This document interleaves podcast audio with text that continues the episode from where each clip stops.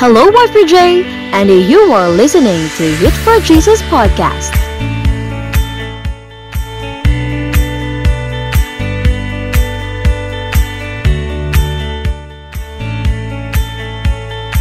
Welcome to our podcast with our new episode. For that, let's start our episode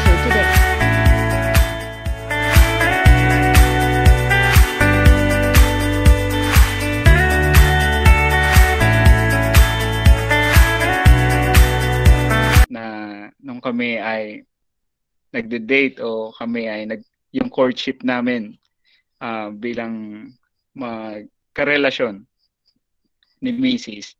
Um,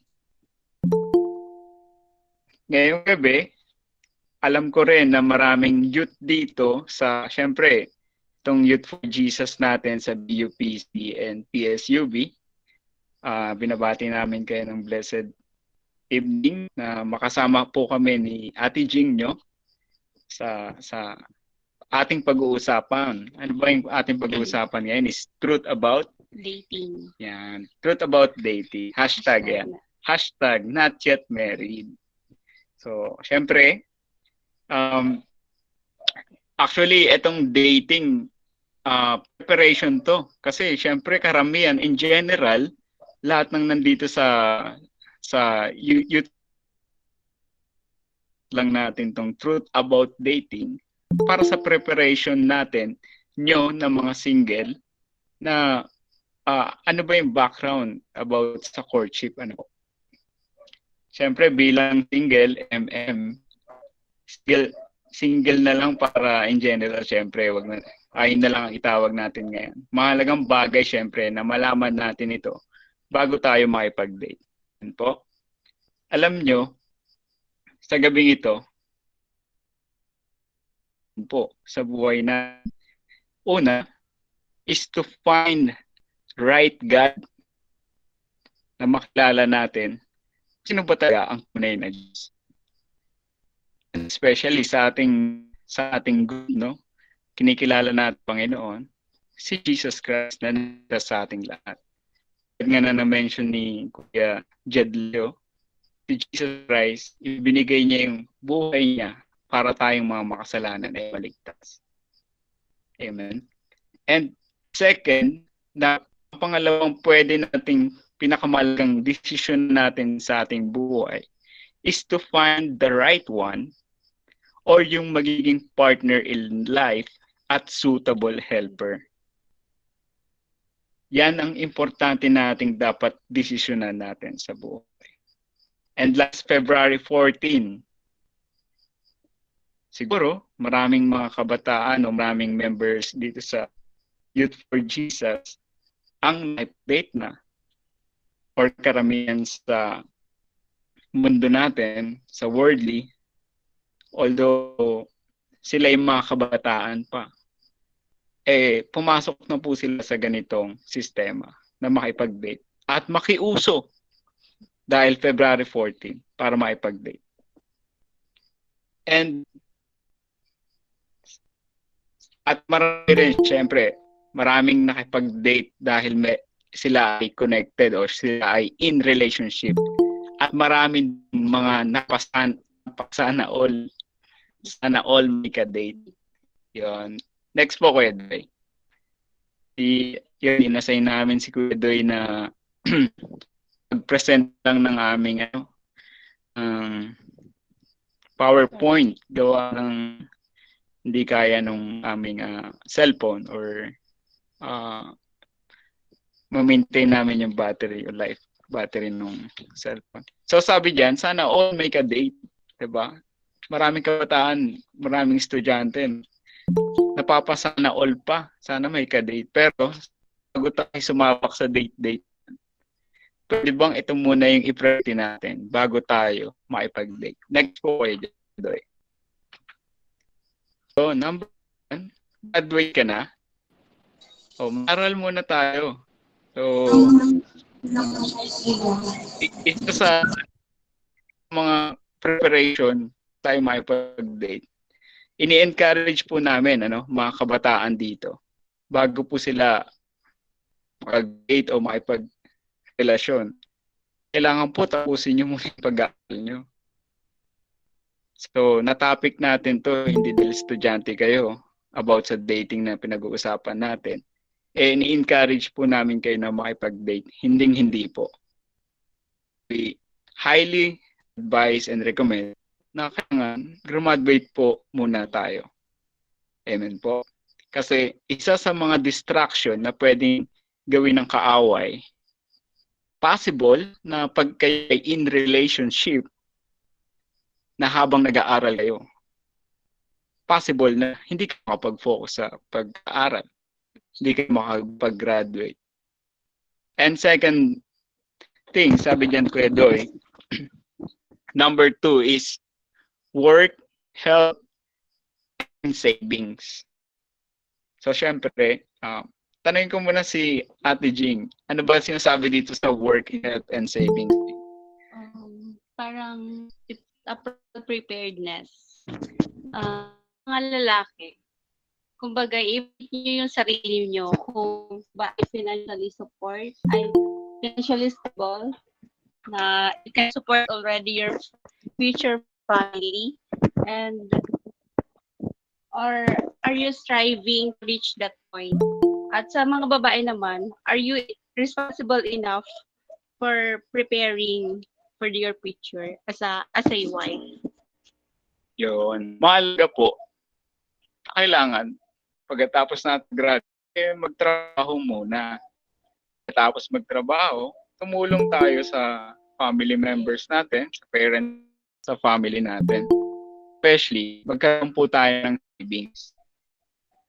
Pinakamaling no-no na pagsabahin nyo habang nag-aaral ka eh, na ipag-date ka amuunin yung pang-date mo sa parents mo. Para nakakaya naman po yun, di ba? Birds in the sky and all the wild animals.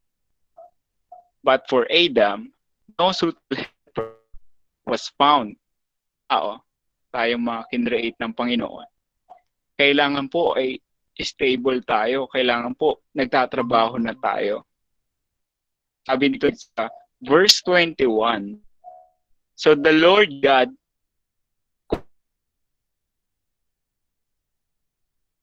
for Adam, no suitable helper was found. So nakita pala doon ng Panginoon, wala suitable helper si Adam. Pagdating sa verse 1, ang sabi niya, So that God caused the man to fall into a deep sleep, and while he was sleeping, he took one of the man's ribs and then closed up the place with flesh. Then verse, verse 22, the Lord God made a woman from the rib he had taken out of the man, and he brought her to the man. So si Lord nag-provide nung niyang magiging partner. Pwede pong iharap ka sa uh, um, mga hindi, siguro okay man na natin pinili ang isang tao dahil lang sa looks dahil sa ganda, dahil lang sa pogi siya, dahil siya sa siya basketball player. So, hindi po ganun ang pagpili no sa magiging magpartner. And kami ni Mrs. noon, time na bago ko siya na, na napili, siyempre, pinakita mo na sa akin, Lord, yung yung karakter ng isang taong ito una, syempre si Jing is nasa church po siya nagsaserve. Isa rin po siyang leaders ng Christ Church Pulangi kung saan po uh, connected syempre ang Youth for Jesus. And nakita ko na tatrabaho siya leader siya sa church. Ideal na ideal na maging partner ano. And nung time na ako ay stable na po, ako po in life, eh, si Ate Jing po yung, yung na, na ano ko, na, nakita or, or napili, ano. Bago yun, syempre, hindi naman by emotionally na emotion ko lang nag-trigger sa na, oy, ang ganda ni Ate Jing. Hindi rin. So may mga factor kung bakit pinili ko si si Ate Jing. So, yun, isa yun, pinag-pray ko siya at uh, yun, nakita ko naman yung works ng Lord na binigay siya sa akin. And sabi niya po diyan um, sa Genesis um, 2:21 to 22, Lord God made a woman from the rib he had taken out of the man and he brought her to the man. So, once na pinag-pray mo yan, once na yan ang will ng Lord, si Lord ang gagawa para ibigay yan para sa iyo. So, isa yan sa mga blessings sa atin, ano? Kung sino yung ibigay sa atin ng Lord na pinag-pray natin. So, blessing yan ng Lord. Kaya, uh, ayun, sabi, kaya sabi dito sa Genesis 22, talagang Lord ang nagbigay niyan. And next, Kuya Doy, Ito po, yan. Karamihan sa mga Christians and non-Christians na di-disregard o na-ignore po ang bagay na to. Yan, ibig sabihin, nagpaalam ka na Nagpaalam ka na sa leader or sa church, leader, leader sa church or dun sa parents. Minsan, ano ba yung experience mo dito, Ate Jane, pag um, um, pag nagpapaalam or syempre sa mga babae, karamihan to eh. Kung nagpaalam ko. Um, ako naman, ita-testify ko lang. Nung maliligaw pa lang sa akin si Jermel, um, syempre, parang hindi ko siya kilala, syempre, Galas Piña siya. Kumbaga, I mean, totally wala kay masyadong, ano yun, parang, parang connection. Connection. naman, parang ano pa, parang syempre nung nagpaalam ako, ay nag-direct ako doon sa leader namin, leader ko sa church and leader niya sa church. And by by after noon, syempre sa magbigay galang kami sa leaders namin. Tsaka naman ako nagpaalam din sa parents ni ni Jing Actually, yung father niya, uh, namatay na po yung father niya. At ang nagpaalam lang ako doon sa mama niya, which is mama ko na rin ngayon, at kay Kuya Ria. So, yun po yung naging ano po nun, parang naging history nun. So, maganda rin kasi na kailangan natin magpaalam sa church leaders natin at sa parents natin na mas makilala pa tayo o ma-advisean tayo ng mga leaders natin oh, teka lang, bago ka manligaw, eh hindi nga kita nakikitang active sa church. Siyempre, possible na hindi tayo payagan ng church leaders natin. So, kailangan po, kailangan po natin yan. So, next po, Kuya Day. Ayan, yan po yung nabasa natin kanina, no? So, binigay naman ng Panginoon yan kay Dan. Next po. Truth about dating. Yon. Pag yun po ay nas- parang siguro sa kabataan ngayon, sa mga nakikinig kanina. Hmm. Ang dami ng hindrance, no? Pag worldly thinking po tayo, yung mga na yon possible na maging hindrance po sa atin kasi parang ang OA naman, bakit kailangan pang uh, kailangan pang sundin 'yun? 'Di ba? Malaki po 'yung chance kasi 5 to 6. Ito pinaka magiging ano natin. Um ito yung pinaka magiging um um verse sa ating sa inyo pala, sa inyong mga single ano. Sabi dito, trust in the Lord with all your heart and lean not on your own understanding. In all your ways, submit to Him, and He will make your paths straight. Big sabihin, po,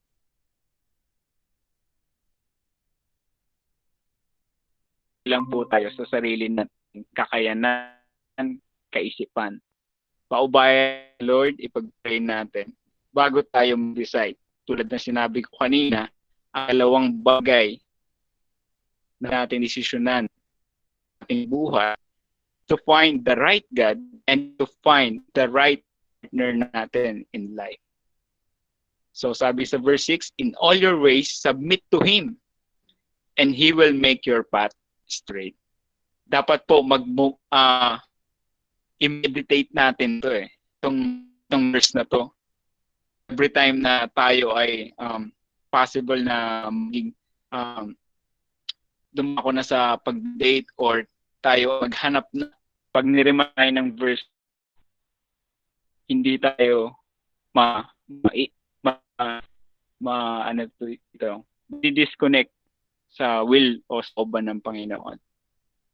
And sabi niya po dito, saying it is a time for building a strong foundation for marriage. Ano sabi niya diyan at uh, Um, isa pa sa kahulugan ng dating is, dating is a great opportunity to know more about person.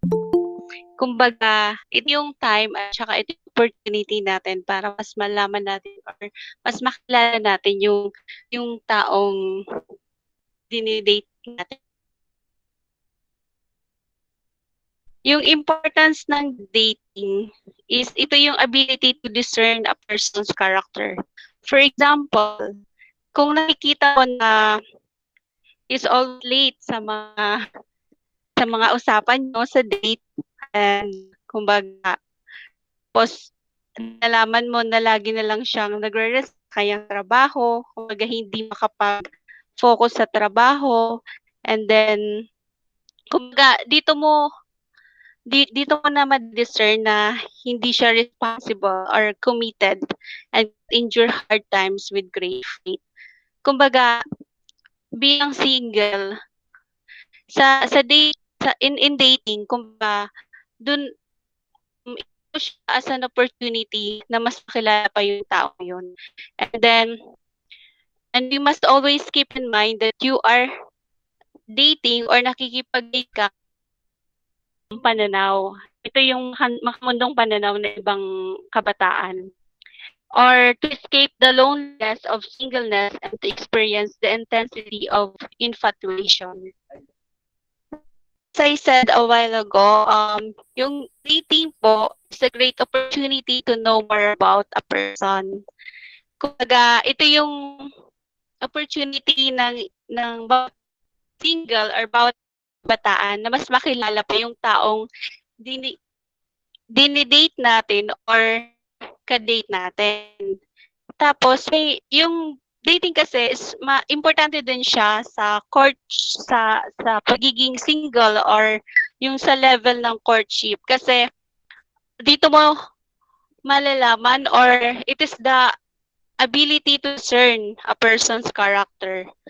Sabi ko nga, yung example nito is kung na na-observe mo na lagi siyang late sa mga usapan nyo or lagi siyang nagre-resign sa mga trabaho na meron siya, hindi siya nakaka- nakakatagal sa isang company, uh, madideserve mo na hindi siya responsible enough or committed and cannot endure hard times with great faith. Tapos, um, yung dating naman, um, may dalawa siyang perspective. The, the first one is the worldly dating and the second one is the godly dating. Ano ba yung ano, yung kaibahan nito? Worldly dating, ito yung parang makamundong panaw about sa pakikipag-date. For example, nakikipag-date ka just for fun or napogian ka or nagagahan ka sa kanya. And then, ang iba naman, yung dahilan ng kaya sila nakikipag-date is escape the loneliness of singleness and to experience the intensity of infatuation. Yung pangalawang perspective naman is the godly dating. Yung godly dating, may ano talaga siya, intentional purpose. Kumbaga, may may goal siya, may future siyang tinitingnan kung bakit siya nakikipag-date ito yung mga taong kadalasan na parang matured na, kumbaga, matured na spiritually, matured na um, emotionally. And then, yung main goal ng godly dating is is to find as a spouse. Yun nga, kaya bag, kaya dun sa definition ng dating is kaya dun po sa slide yung definition ng ng dating is it is a time for building a strong foundation for marriage. May palang definition ng dating na na-research ng asawa ko. Um, ayun nga, so meron po kaming prepare na principle of Christian dating na makakatulong po sa atin pag tayo po ay dumako na sa makipag-date. Ano? Kung tayo po ay pwede na na makipag-date. Ano po daw ito? Number one, generally, tayong mga youth for Jesus, as a Christian, you are called to protect your own heart. And sabi niya po sa Proverbs um, 4, verse 34, Keep your heart pure, for out of it are the, are the important things of life. So, kailangan po panatiin natin na pure ang puso natin. Bakit? Bakit kailangan pa maging pure yung heart o bakit pa natin kailangan i-guard yung heart natin? Kasi mas mamumuhay po tayong ng maayos kung lagi nating i-guard o lagi nating pananatiliin ang puso natin. Kasi kung sa dating po ay hahantong tayo, lalo na yung mga boys, ano, eh makasama mo lang yung bae o yung partner mo, like, possible na pwede ka na makapag-isip ng kung ano-ano. Possible, yung lumabas sa puso mo, idikta ng puso mo emotionally, eh pangit yung result. So, kailangan, eh, i-guard po natin yun natin. Huwag po tayong mag-rely sa ating um, kaisipan lang. So, Lord lagi ang, ang mamagitan natin. Si, kaya natin Lord ang mag-control ng emotion natin. Tayo dapat mag-boss ng emotion natin na si Lord ang ang ang maging foundation nito. Kasi kung hindi, marami nang pwedeng gawin eh in terms of dating. Pag mali yung date ng puso natin. So, so syempre, yung mga leaders natin sa church, pag, eh, pag-date tayo, hindi naman tayo kasama niyan eh. Diba? Hindi mo naman kasama si Sir Ruel pag naipag-date ka eh. Hindi ka man check niyan eh. Pero sa Lord, alam ng Lord kung ano yung ginagawa natin. Diba? Pero kung magiging pure yung heart mo, wala pong magiging guilt. Wala pong mag- mabubuong guilt sa puso mo. Marami akong mga nakitang mga church members and other um, and other um, Christian believers na hindi po nakatakas sa emosyon nila. Ayun, nag-asawa, nagtana na. Hindi na, hindi na nag-ministry because of guilt, because of burdens. So, kailangan po panatiliin natin yung pure heart natin. Kasi, kung pananatiliin natin yung pure heart natin while we are in dating mode, mas pagkakatiwalaan po tayo ng mga taong nakasurround sa atin. At sa amin din, ni Jing, yun din po yung isang um, um, factor na sinusunod namin yung leaders namin. May mga times na um, may nagkamali din kami. Pero hindi pwedeng i-inline namin ito sa Panginoon. So, habang mga kabataan pa kayo, in gen- generally, so kailangan po natin ito, no? Pag tayo po ay dadako sa pakipag-date, eh, let, uh, let, uh, guard your heart, no? So, panatiliin po nating uh, pure ang ating puso. Amen po. So next po dyan, number two.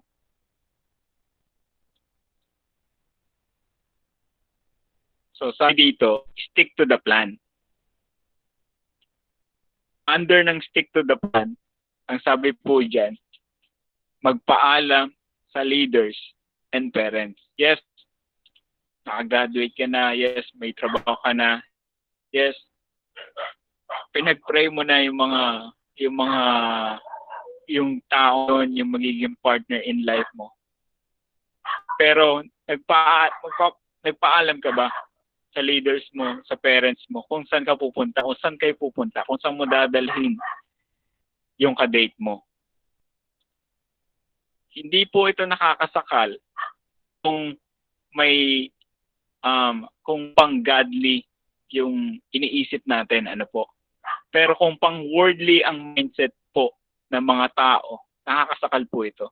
Kasi ba, pala, bakit pa natin kailangan magpaalam sa leaders natin at sa magulang natin kung saan gusto nating makipag-date? Kasi pwede po corrupt ng ating emosyon, ng ating sarili, kung saan natin gustong pumunta, 'di ba? Kung natin pwedeng dalhin yung magiging ka-date natin. Kailangan po natin maging totoo sa leaders and parents natin. Kailangan natin magpaalam. Ano po, pag tayo ay maipag-date. And second po, kailangan po ng ideal place. God's will ba yan? God's will ba yan, diyan kayo nagde-date? ba? Diba? Magde-date kami, doon kami sa bahay ng girl o ng boy. Kaso wala parents. Po yun. Diba? No, no po yun. So, wag po nating um, wag po nating ilagay yung sarili natin kung saan po tayo ay mahuhulog. So, ah, uh, kaya po, pag-isipan natin yung bagay na to. So, wag din hahandong pag po ay naipag-date, laging nandun madilim, laging nandun yun lang. So, kailangan po, um, ideal place, ano, kailangan in public talaga, hindi yung um, kayo lang. Kasi kung hindi pa kayo in marriage, possible po na matok maiwasan. Eh, ganun ka na ka-strong, no? So, lahat po tayo, karamihan po sa mga kabataan, ano, marupok po. May mga, and ako, uh, natutuwa ako sa mga Youth for Jesus, lalo ng mga leaders ng Youth for Jesus.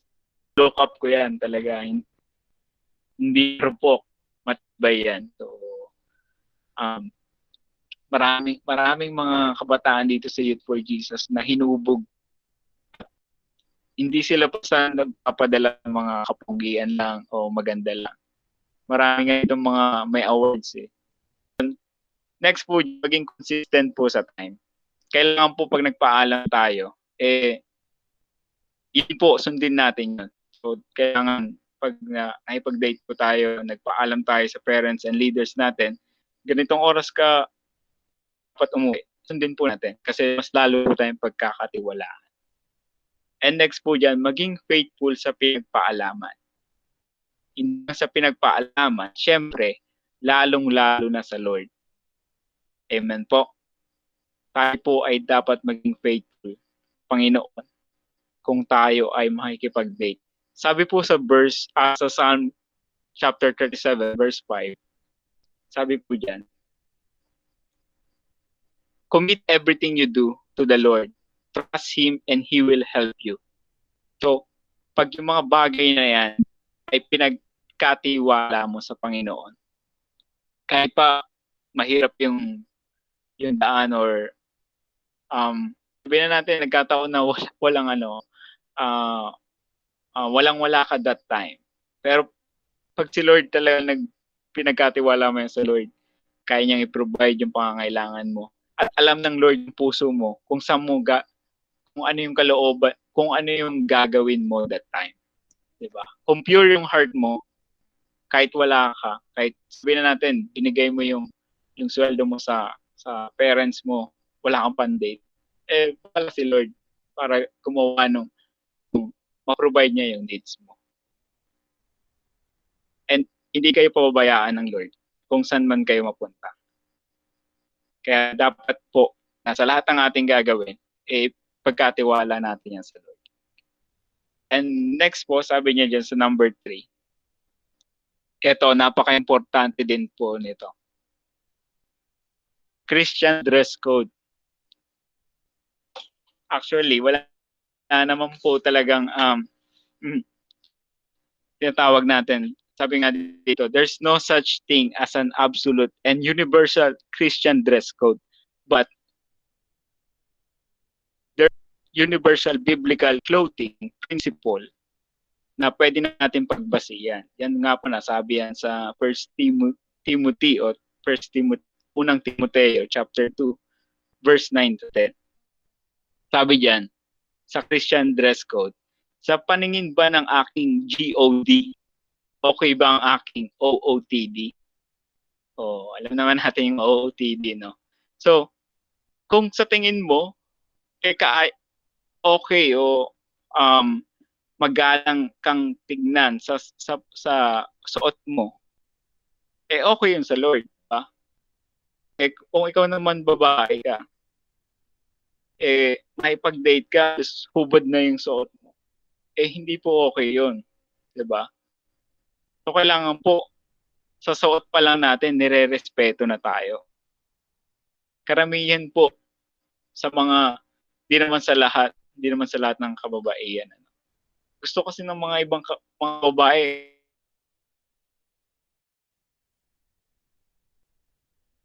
kalalakan pag dumaan sila eh. Diba? Sa mga kalalakihan naman, mas, naman masyado sigurong masyadong fit na fit na nakaumbok na yung, yung ano, di ba? Kasi syempre, ah, nire-respeto natin yung magiging kadit natin. Eh, kailangan ka-respeto-respeto rin po yung magiging natin. So, hindi lang po up sa lalaki. Sabi nga po niya dyan sa verse na kinakot dyan. Um, gayon din naman na ang mga babae ay dapat na magdamit na may kahinhinan na angkop at hindi mahalay.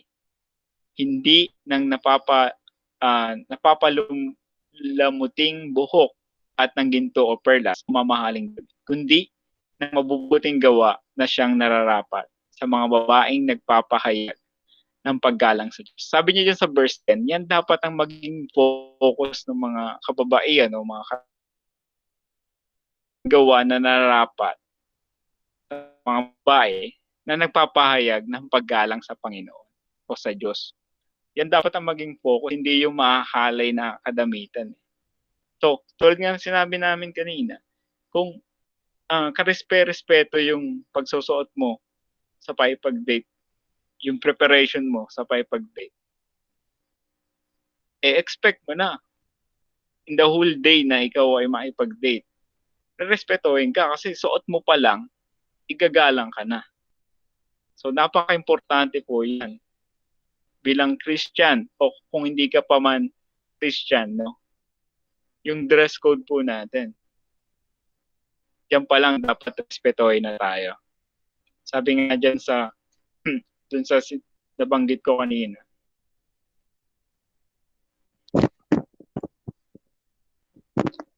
paningin ba ng aking God, okay ba ang aking out of outfit of the day? 'Di ba? Doon pa lang dapat nire-respeto na po tayo. And sabi niya po dito sa uh, next slide po namin sa Number four, purity of speech. Bakit po napaka-importante ng purity of speech?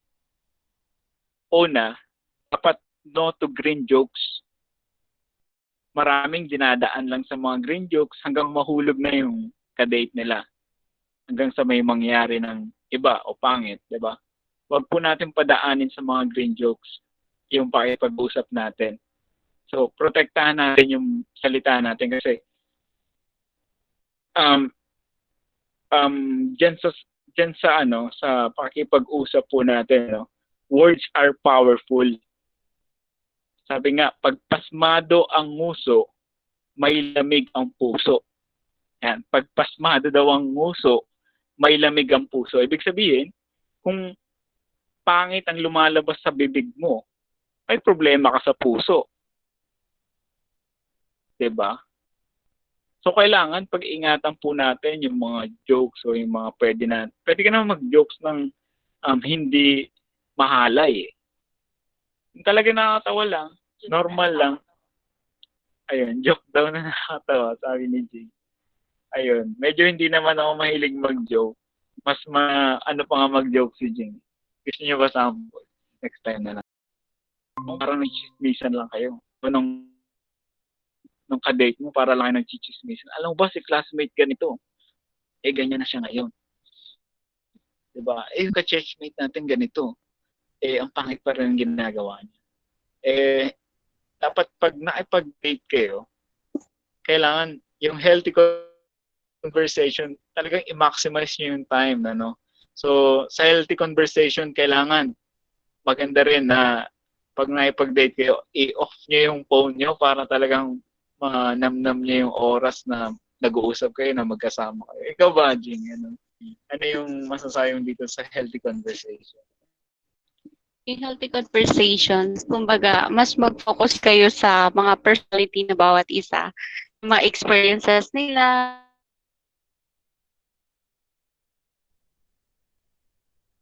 Sabi nyo, ano yung relation ng purity of speech sa future plan?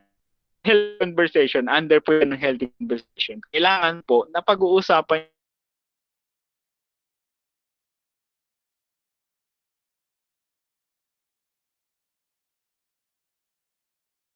pang sarili lang, hindi kasama si Lord.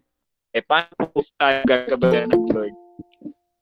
Um, kami ni, uh, ni Jing, nung kami, syempre, nag-debate, na pag-uusapan namin yung mga future plans namin. Uh, meron kaming vision, ano, na pagdating ng ganito, um, ikakasal kami. Pagdating ng ganito, magkakabahay kami. Pagdating ng ganito, um, magkaka-baby kami. Ganyan. So, napag-uusapan namin yon nakasama si Lord. And I thank the Lord. Papasalamat akong lubos sa Panginoon sa ginawa niyang blessing. Dati kasi, yung background namin ni Mrs. Eh, ano kami? LDR, long distance relationship. At lagi namin iniiyak na, Lord, paano po kami magsasama na yung talagang as in magkasama na syempre as a couple, as a mag-asawa, kailangan namin yun nung, nung bonding, ano. And then, talagang binigay ni Lord eh. Grabe yung provision ng Lord. Ayun nga, ngayong sa karamihan, alam naman ng mga ka-churchmate din namin na ako ngayon dito sa sa Bicol, halos one year na, na nag-work from home. And malaking blessing din sa amin ng Panginoon na talagang magkasama kami. And pinaplano pa namin na talagang for good na na dito. So, possible din na baka mag mag-resign ako.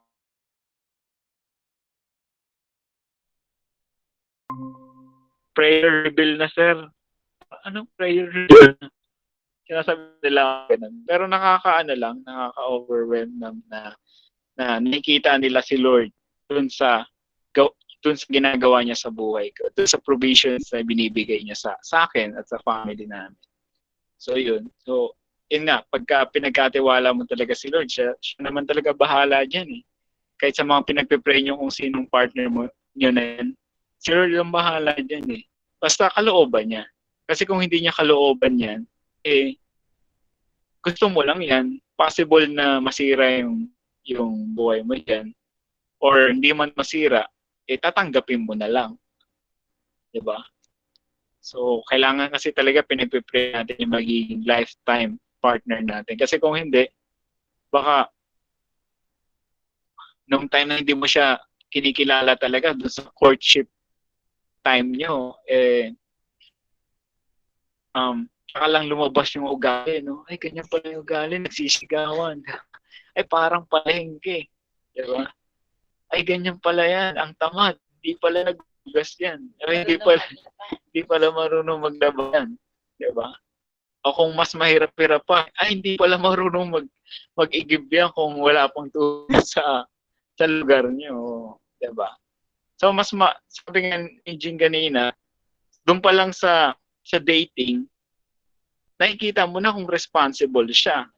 'Di ba? Nade-discern mo na kasi discernment naman isa rin yan sa gift na binigay sa atin ng Lord eh. 'Di ba? So, mahalaga talaga na ipag-pray din. At purity of speech, mahalaga po na may healthy conversation. Uh, uh, iplano nyo maigi. Diba? Nakasama si Lord sa mga future plans niyo po.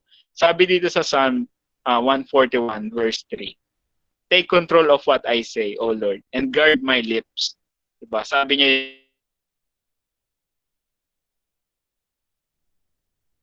So, tayo din, ganun tayo mapag-usap sa magiging partner natin. Next po, dapat matapos. Sabi niya do not let, sabi sa Ephesians 5, 3 to 4, do not let sex sins or anything sinful be even talked about among those who belong to Christ. Do not always want everything. So, bilang tayo ay nakakikristo, dapat hindi po natin pinag-uusapan yung mga masaselang usapin o malalaswang usapin. Ano? And do not be guilty of telling bad stories and of foolish talk. These things are not for you to do. Instead, you are to give thanks for what God has done for you. Yung kanina nga, kayo mag, magigreen jokes o mga salita no, na napag-usapan, yung mga kamang mga nalita.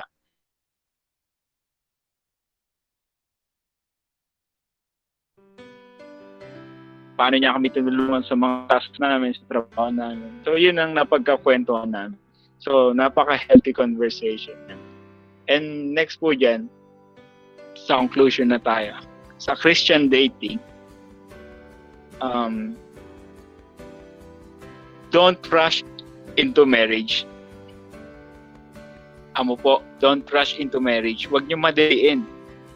Hindi dahil na pressure ka yung kaibigan mo, may girlfriend na yung yung, yung kaibigan mo may boyfriend na ikaw na lang ang wala pa, di ba? So, don't rush into marriage. So, kailangan sa courtship nyo, sa dating nyo, uh, kailangan mas lumalim pa yung relasyon nyo na mas maging uh, mamold pa yung friendship nyo. Di ba? So, next po dyan,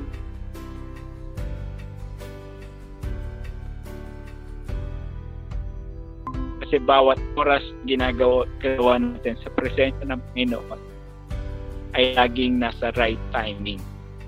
God has made everything beautiful in His time.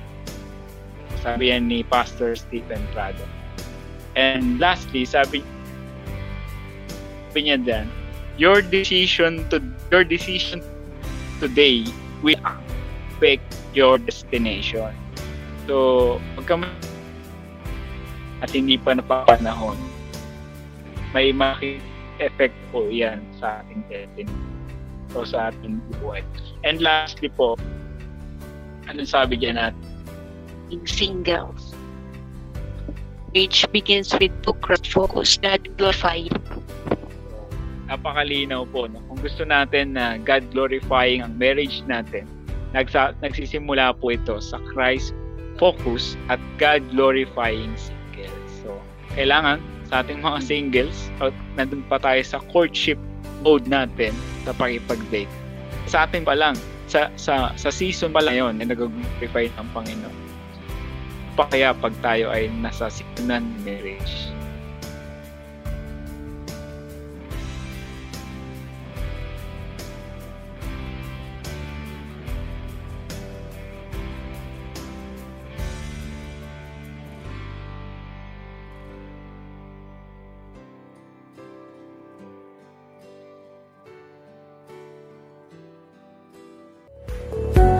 You for listening. Don't forget to follow our social media accounts. Until on our next episode.